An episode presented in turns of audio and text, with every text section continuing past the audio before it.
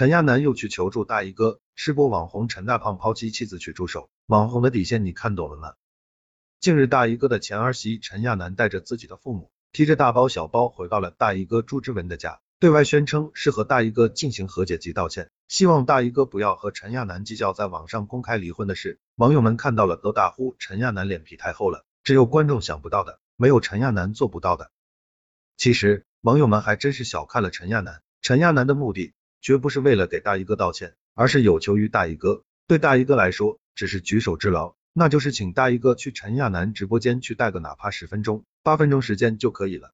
图穷匕现之后，网友哗然，纷纷感慨这位网红的底线究竟在哪里？为什么会这样？其实不奇怪，因为陈亚楠的直播事业受到了巨大的挫折。陈亚楠的一次长达九个小时的直播中，虽然直播销量达一百三十余万，按照直播平台销售分成百分之二十计算。陈亚楠的收入可达二十六万，但是由于陈亚楠的行为不被广大观众认可，直播间内的退单量大增。据统计，这次的直播销售退单量达一万多单，按照来回一次平均八元运费计算，光是运费就得八万多。直播间内买家直接说自己买了三百单就是为了退货。众所周知，如果退单量过多，销售厂家将会对陈亚楠望而却步，不敢再和他合作。再有，直播间内都是观众谩骂。平台也会对陈亚楠进行限制，长久下去，陈亚楠直播会大受影响。有观众在屏幕上打出，谁买了陈亚楠直播销售的饼干会得癌症，因此陈亚楠直播间掉粉严重，每天达一万余众。特别是平台对陈亚楠的评级已经掉到了四点几的地步，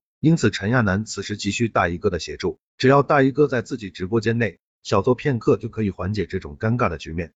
同时还传出了陈亚楠向大衣哥保证，自己在两年内不谈个人私事。会专心直播事业，同时希望大衣哥儿子也两年内不谈恋爱，抓紧时间提高自己。看到了这些，网友纷纷表示，陈亚楠已经无所不用其极了，这时候还企图抓住大衣哥曾经选定自己做儿媳妇的心理，对其进行诱导，这是网络时代的美人计吗？意思和大衣哥儿子还有可能让他在两年时间内提高一下，这时候了还给大衣哥玩驴头上绑胡萝卜的游戏。企图让大衣哥再对其产生幻想，我们真的对陈亚楠佩服之情如黄河之水滔滔不绝啊！一个二十一岁的小女孩，能屈能伸还能下套，如果和大衣哥儿子好好过日子，真的可以成大事呀！偏偏要这样无底线，到底哪里才是陈亚楠的底线呢？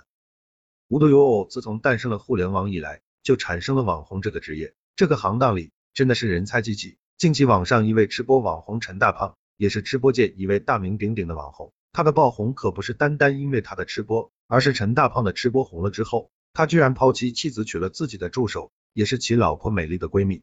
九零后的陈大胖和其妻子美丽及三个孩子在广东的厂里打工，但是一家五口，其中二子一女，日子过得紧巴巴。陈大胖就干上了网约车的工作，跑车当中常看到顾客玩手机看视频，于是自己尝试着拍一些视频试着发发，但是效果不好。后来和自己的妻子美丽尝试着拍一些介绍美食的视频，结果却收到意外的好效果，于是就在这条路上走了过来，对全国各地的自助餐进行直播。开始，妻子美丽经常出现在陈大胖的镜头中。陈大胖在外地进行直播拍摄结束后，也第一时间回到家里，并且说一定要最快回到妻子身边去。也经常看到陈大胖带着妻子美丽一起直播，说是好吃的当然是第一时间给妻子吃。渐渐的，网友发现陈大胖的镜头中少了妻子的镜头，多了一位叫倩倩的女助手，并且介绍说倩倩是自己妻子美丽的闺蜜，而且偶尔和妻子一起出现在镜头中。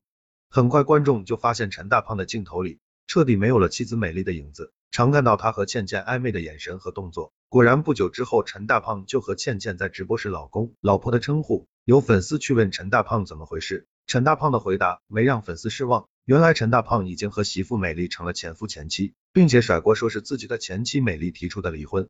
确实，网友随后看到了陈大胖前妻美丽发的微博，谴责第三者的话，可以看出陈大胖前妻美丽没有李亮磊吹王力宏的小作文那样的水平，他只能这样表示一下自己的无奈和愤怒。网友在微博上质问陈大胖时得到的回答是那么的理直气壮，怎么离了婚不可以再结婚吗？可谓是毫无底线和道德。最让人看不下去的是在吃播时两个人老婆。老公的情谊可以看得出来，两个人处于热恋期，十分恩爱，但是丝毫没有顾及到自己的前妻和孩子会看到自己的视频，自己这样对前妻美丽会是什么样的伤害？自己的账号是和妻子一起做起来的，离了婚却把账号归了自己，极端的自私和不负责任。我们看到网红直播这个行业收入令人吃惊，一场直播的收入高的有达数千万之巨。最近网红薇娅补税金额就高达十三点四一亿，这几天又传出艺人嘎子孟庭苇直播补税，就卖掉了自己北京市区的两套房子。大家都知道，北京的房价市区两套房最少也是上亿元，可见直播有多赚钱。但是这些网红的素质和品德真的是不敢恭维。陈亚楠被山东台主持人靳斌在节目中公开指责其行为是潘金莲行为，这个网红吃播陈大胖不用点评就知道，抛妻弃子这是典型的陈世美行为。